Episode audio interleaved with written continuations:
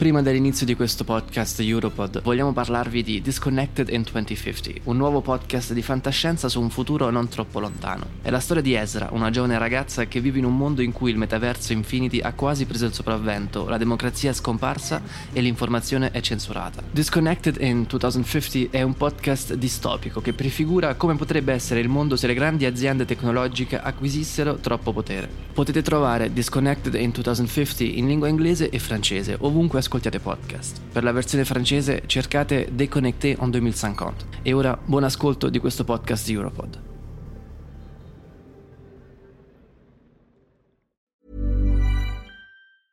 Hey, I'm Ryan Reynolds. At Mint Mobile, we like to do the opposite of what Big Wireless does. They charge you a lot, we charge you a little. So naturally, when they announced they'd be raising their prices due to inflation, we decided to deflate our prices due to not hating you.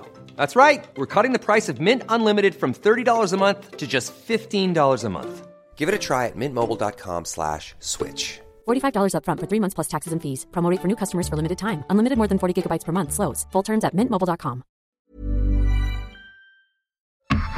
Europod.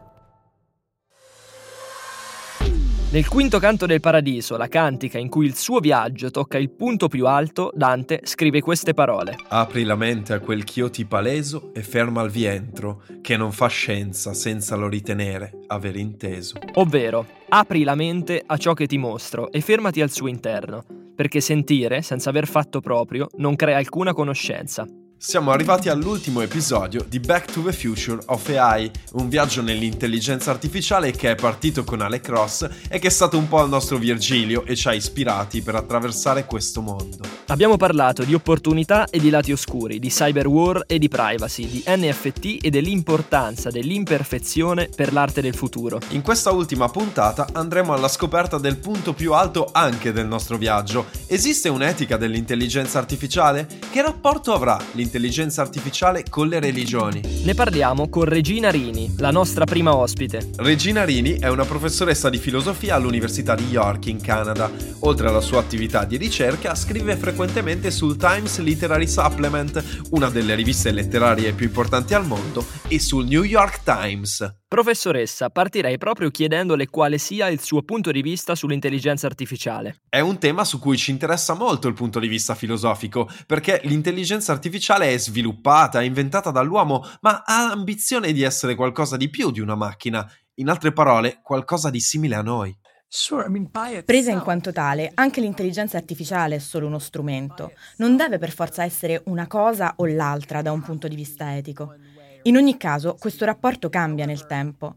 Voglio spiegare ciò che ho appena detto, perché bisogna stare attenti. C'è una citazione di Marshall McLuhan, il teorico canadese della tecnologia della comunicazione. Lui scrive negli anni 60 a proposito della televisione e avrebbe preso in giro una persona che avesse detto ciò che io ho appena detto. Lui scrive: La gente dice che la televisione è solo uno strumento. Sarebbe eticamente neutrale. No, è sbagliato, è falso. Qualsiasi tecnologia cambia dai fondamenti le nostre relazioni etiche. McLuhan riterrebbe sciocco quanto detto su una tecnologia come l'intelligenza artificiale. Quindi dobbiamo essere prudenti. Non mi spingerò a dire che sia neutrale. Non è neutrale una tecnologia che cambia comunque il modo in cui ci relazioniamo con gli altri e probabilmente ci condiziona in certi modi. La tecnologia può condizionarci, le ragioni per non accettarla passivamente sono molte. E ne abbiamo parlato in ogni episodio di questa serie. Però è innegabile che l'intelligenza artificiale può farci comodo e aiutarci. È d'accordo, professoressa? Il modo più ovvio in cui l'intelligenza artificiale lo fa è attraverso la responsabilità, perché può intervenire e prendere decisioni per noi quando non ci va, per esempio quando non vogliamo passare ore e ore a leggere documenti noiosi. Quindi addestriamo l'intelligenza artificiale per leggerli al posto nostro e fornirci un riassunto o una valutazione.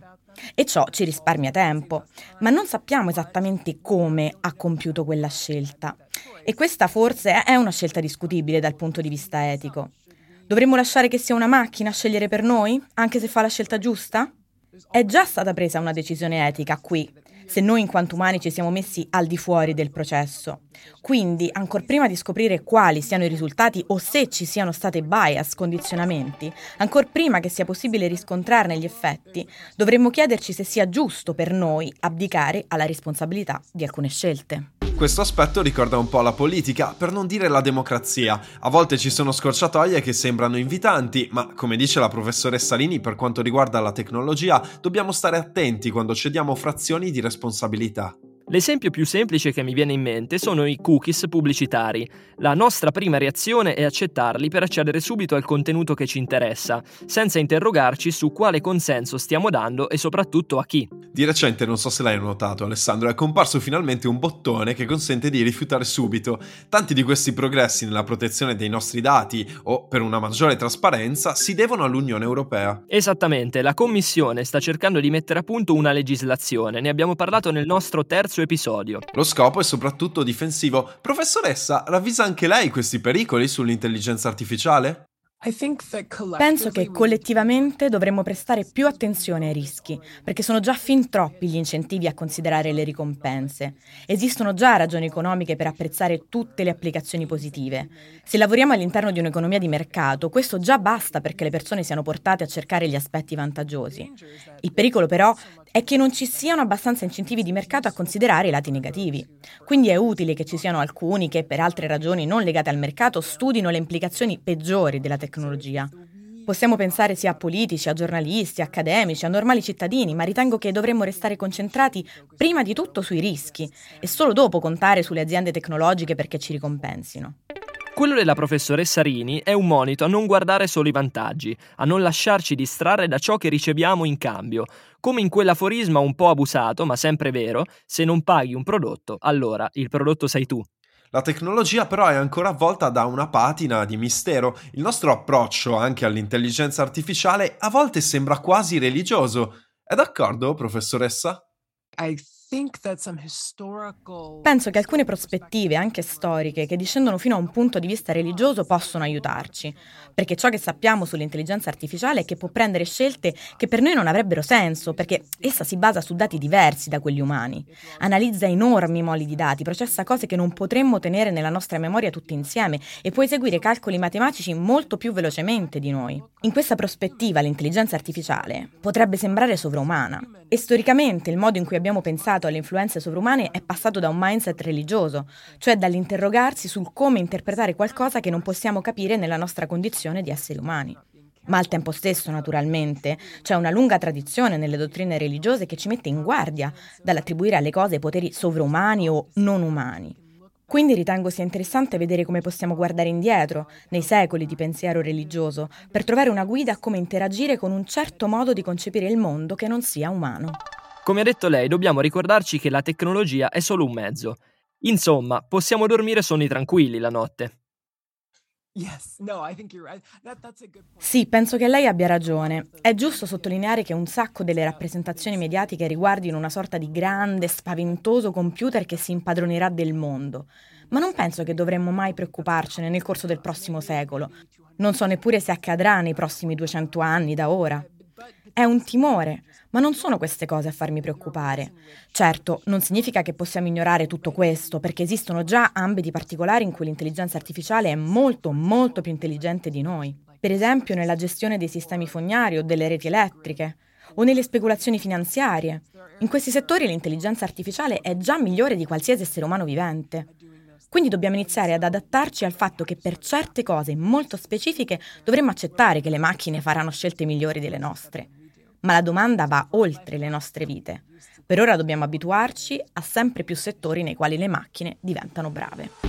Ciclicamente sentiamo parlare della lista di lavori che saranno sostituiti dall'intelligenza artificiale. Secondo le stime, l'automazione nelle fabbriche ha cancellato 400.000 posti di lavoro tra il 1990 e il 2007. In base a uno studio del MIT e della Boston University, i robot potrebbero sostituire altri 2 milioni di umani nell'industria manifatturiera. Tra i mestieri considerati più intellettuali, persino i giornalisti non sono al riparo se, come racconta Forbes, giganti come la BBC, il Washington Post e Bloomberg utilizzano sistemi che analizzano i dati e propongono articoli di testo. Il suo lavoro, professoressa stessa sembra più al sicuro di altri, ma secondo lei l'intelligenza artificiale sarebbe capace di fare filosofia? La gente discute molto su questo, se ci saranno mai macchine che saranno self-aware, consapevoli di esistere, e sono propensa a credere che sia possibile, considerato che anche noi esseri umani, in ultima analisi, siamo in un certo senso elettricità che corre attraverso le sostanze biologiche molto complesse del cervello. Quindi, in teoria, una macchina molto complicata potrebbe essere autocosciente. Di nuovo, dubito che riusciremo mai a incontrare una cosa del genere, forse nel prossimo secolo, ma in teoria è possibile. E quindi forse un giorno ci sarà un'intelligenza artificiale filosofa che affronterà questo esatto dibattito. Sarebbe molto interessante parlare con un'entità del genere e vedere la sua diversa prospettiva, ma temo che non vivrò abbastanza a lungo perché ciò accada. E un'ipotetica intelligenza artificiale filosofa sarebbe meno efficace di una filosofa umana? Forse è una versione stereotipata, ma finiamo per pensare che la vita dei filosofi che studiamo a scuola abbia influito sul loro pensiero. Le emozioni sono parzialmente cognitive e sono coinvolte. Il nostro atteggiamento verso il mondo spesso consiste nel giudicare questo è giusto, questo è sbagliato, questo va perseguito, questo andrebbe evitato. E l'intelligenza artificiale avrà approssimazioni di questo approccio. Non riesco a immaginare come sarà. Non so se le macchine sentiranno la rabbia nello stesso modo in cui la sentiamo noi ma avranno probabilmente degli stati d'animo analoghi ai nostri. Quindi non sono così sicura che le nuove menti basate sull'intelligenza artificiale che stanno venendo sviluppate avranno diversi stati emotivi proprio come i nostri, che probabilmente non sono neppure gli stessi degli animali, ma li avranno. E questa è la ragione per cui sarebbe così interessante poter parlare con loro, perché potremmo imparare le loro prospettive, che proverrebbero da un'origine diversa da quella della biologia umana.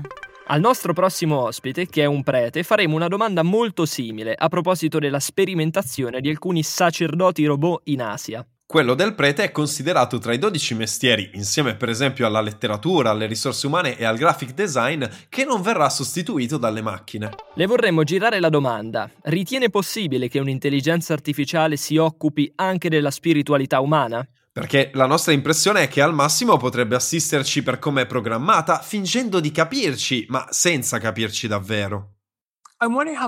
Mi chiedo quanto ci sia di falso e quanto ci sia di vero. Qualche volta la gente considera qualcosa che sa non essere una persona, ma che comunque è qualcosa con cui poter comunicare. Mi viene in mente un esempio che ho sentito qualche mese fa alla radio a Toronto. Durante questo programma su una stazione locale discutevano di come la gente parlasse agli assistenti digitali come Siri o Alexa. E un uomo anziano ha chiamato la trasmissione. Ha spiegato che era cieco, molto vecchio e che viveva da solo. Durante la pandemia non aveva più avuto occasioni per incontrare altre persone e raccontava che nel corso della giornata parlava con Alexa, anche se sapeva che non era una cosa più di tanto intelligente, sapeva che non era una persona vera, ma lo ha aiutato a poter parlare con qualcuno che gli potesse quantomeno rispondere e fare compagnia. Di nuovo, capiva che non fosse una cosa molto intelligente. Mi sembra quindi che questo caso spieghi bene come alcune delle applicazioni della tecnologia siano diventate abbastanza brave addirittura da simulare alcuni aspetti dell'amicizia tra esseri umani. Abbiamo anticipato che il nostro prossimo ospite è proprio un sacerdote. Sì, ma non un sacerdote qualsiasi. Si chiama Don Luca Peyron ed è il fondatore del servizio per l'apostolato digitale dell'Arcidiocesi di Torino, dove si occupa di studiare il rapporto tra digitale e religione. Ha anche ispirato il centro di ricerca italiano sull'intelligenza artificiale che avrà sede proprio a Torino. Don Luca, benvenuto ai nostri microfoni. Alcuni ascoltatori potrebbero percepire la tecnologia e la fede come due mondi opposti e molto distanti. Dal suo punto di vista, l'intelligenza artificiale come si rapporta con le questioni etiche? Eh, direi proprio in questi giorni è uscito eh, il nuovo insomma, schema di gioco del nostro paese sull'intelligenza artificiale, la nuova strategia nazionale sull'intelligenza artificiale e in più punti è richiamata l'istanza etica, si dice che l'intelligenza artificiale deve essere antropocentrica. Ci sono delle indicazioni che, benché nate ovviamente molto tempo fa e lontane eh, rispetto a questo tipo di tecnologia, sono assolutamente valide. Perché? Perché custodiscono l'umano in quanto tale. Nelle linee guida c'è anche un richiamo esplicito ai diritti umani. Ecco, l'etica fondamentalmente deve essere questa roba qui, è una, uno strumento attraverso il quale noi costruiamo della tecnologia, segnatamente l'intelligenza artificiale, che abbia come obiettivo, oserei dire quasi primario, la custodia dell'umano e la custodia dei diritti umani. Uno dei grandi temi legati all'intelligenza artificiale è proprio se possiede una morale o un'etica. Ne abbiamo appena discusso con la professoressa Rini. Facciamo un esempio concreto, Matteo. C'è stato un momento della pandemia, soprattutto durante la prima ondata, in cui le terapie intensive degli ospedali erano quasi al collasso. Sui giornali abbiamo letto di infermieri e dottori che si trovavano a dover scegliere quali pazienti portare in terapia intensiva e quali purtroppo lasciare morire perché non c'erano più letti per loro. Una decisione a cui nessun essere umano dovrebbe dovrebbe essere costretto, ma neppure a una macchina vorremmo delegare una scelta del genere per altre ragioni. Allora, la macchina non nasce imparata, la macchina impara, la macchina impara dall'unico maestro che ha, che siamo noi. La macchina impara da noi attraverso i dati eh, che noi continuamente formiamo. L'intelligenza artificiale io credo che possa essere lasciata da sola a decidere laddove le decisioni non hanno a che fare in maniera immediata con scelte di particolare valenza morale. Mi spiego, io sono assolutamente felice che sia un'intelligenza artificiale a decidere in tempo reale, misurando la velocità, misurando la, le condizioni del, del mezzo, eccetera, decida lei quando far frenare un treno che va a 400 km all'ora. Un essere umano non è in grado probabilmente di rispondere con la stessa immediatezza ad una variazione di carattere squisitamente numerico delle condizioni di esercizio di un sistema. Allora, viva l'intelligenza artificiale che prende quelle decisioni che hanno bisogno di velocità che l'essere umano non è in grado di sostenere. Viva l'intelligenza artificiale che prende quelle decisioni laddove si tratta di decisioni meramente rutinarie. E su questo siamo d'accordo. Ma ci sono situazioni in cui il fattore umano fa ancora di più la differenza quando è in gioco in maniera diretta e con la necessità di ponderare degli aspetti che non sono eminentemente numerici, l'umano deve continuare a decidere può essere sostenuto dall'intelligenza artificiale eh, che in qualche modo fornisce degli elementi ulteriori per la decisione, ma in questo caso la decisione deve essere esclusivamente, esclusivamente umana. È un processo che nella Chiesa è conosciuto molto bene, si chiama discernimento, poi, poi Papa Francesco è un gesuita, quindi questa cosa l'ha tirata fuori di più. Discernimento significa questo, cioè avere tutta una serie di dati, tutti i dati possibili e poi alla fine uno decide, fa esattamente questa roba qui, discernimento. La macchina non è capace di comprendere compassione, il giudice in certe circostanze deve essere compassionevole. Il secondo aspetto è questo, se noi deleghiamo in maniera sistemica alla macchina la nostra eh, responsabilità eh, nello stare nelle cose, si rischia un bel giorno, come oggi succede eh, con il GPS, di non essere capaci di più ad orientarsi. Ecco, non possiamo delegare alla macchina le responsabilità prettamente umane perché a un certo punto ci svegliamo una mattina e non siamo più capaci di assumerci queste responsabilità e sarebbe un problema. Secondo lei, in futuro, come si svilupperà questa relazione? Ci interessa il suo punto di vista sia per il cattolicesimo che ovviamente per le altre religioni. La prima questione è, è, una questione comune un po' a tutte eh, le religioni del libro, diciamo così, è meno comune a mh, filosofie di altro, di altro, tipo, magari più orientate. Eh, nella Bibbia c'è il famoso episodio del vitello d'oro, no? per cui non bisogna farsi un idolo che sostituisca Dio. Ecco, questa è la prima questione, cioè far diventare l'intelligenza artificiale il novello o la novella salvatrice dell'umanità, e questa sarebbe una sciocchezza. Quindi il primo punto dal punto di vista, ecco, così religioso è questo. L'intelligenza artificiale non può diventare Dio perché Dio è qualcun altro. Il secondo punto è, è, come custodire il fatto credente in una società che è fortemente toccata dalla rivoluzione digitale. Allora, se la mia identità personale, se la mia capacità di decidere, se la mia capacità di pormi, se la mia capacità di relazionarmi con gli altri e quindi anche con l'altro, con la lettera maiuscola, è pesantemente toccata dall'intelligenza artificiale, allora io rischio di trovarmi con una natura umana snaturata della sua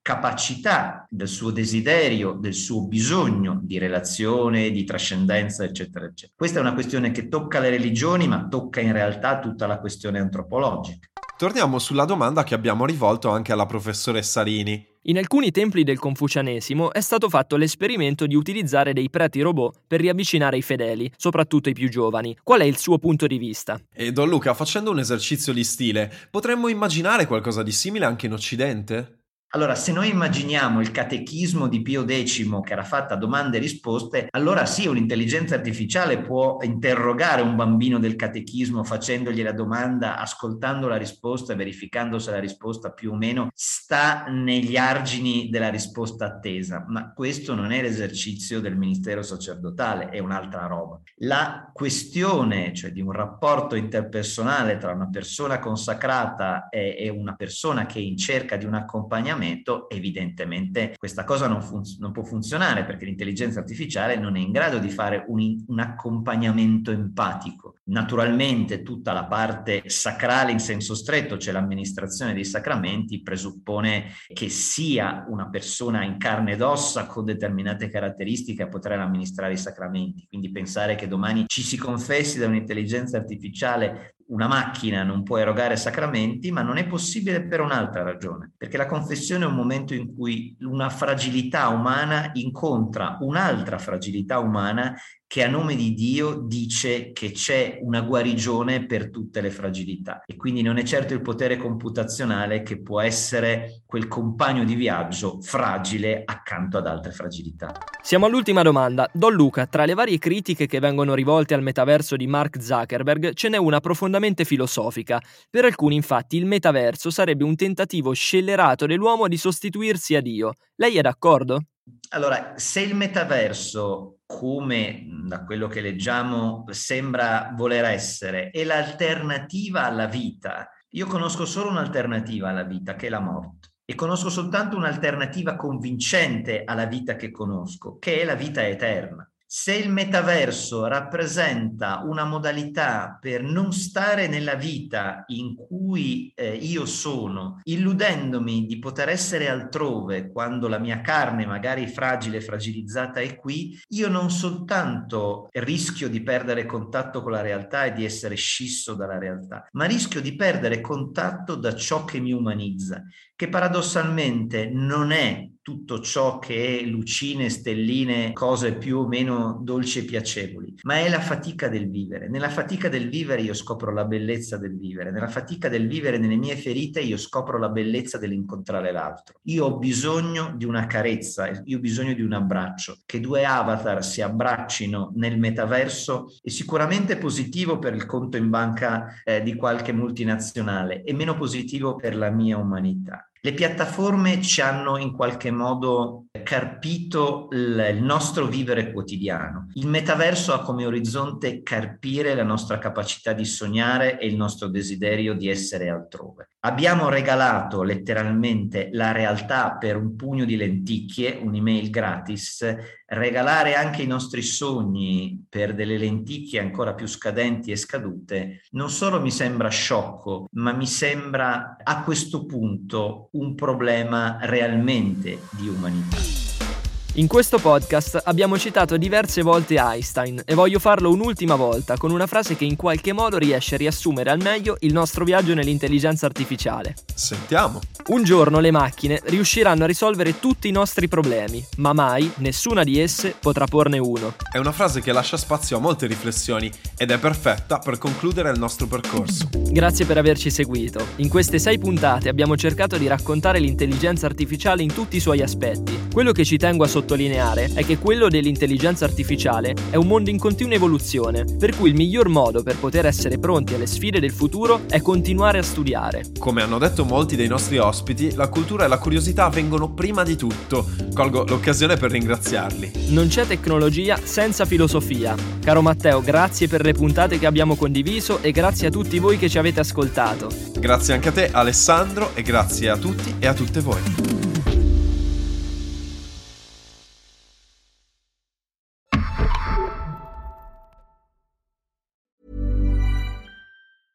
Planning for your next trip? Elevate your travel style with Quince. Quince has all the jet setting essentials you'll want for your next getaway, like European linen, premium luggage options, buttery soft Italian leather bags, and so much more. And is all priced at 50 to 80% less than similar brands. Plus, Quince only works with factories that use safe and ethical manufacturing practices. Pack your bags with high-quality essentials you'll be wearing for vacations to come with Quince. Go to quince.com slash pack for free shipping and 365-day returns.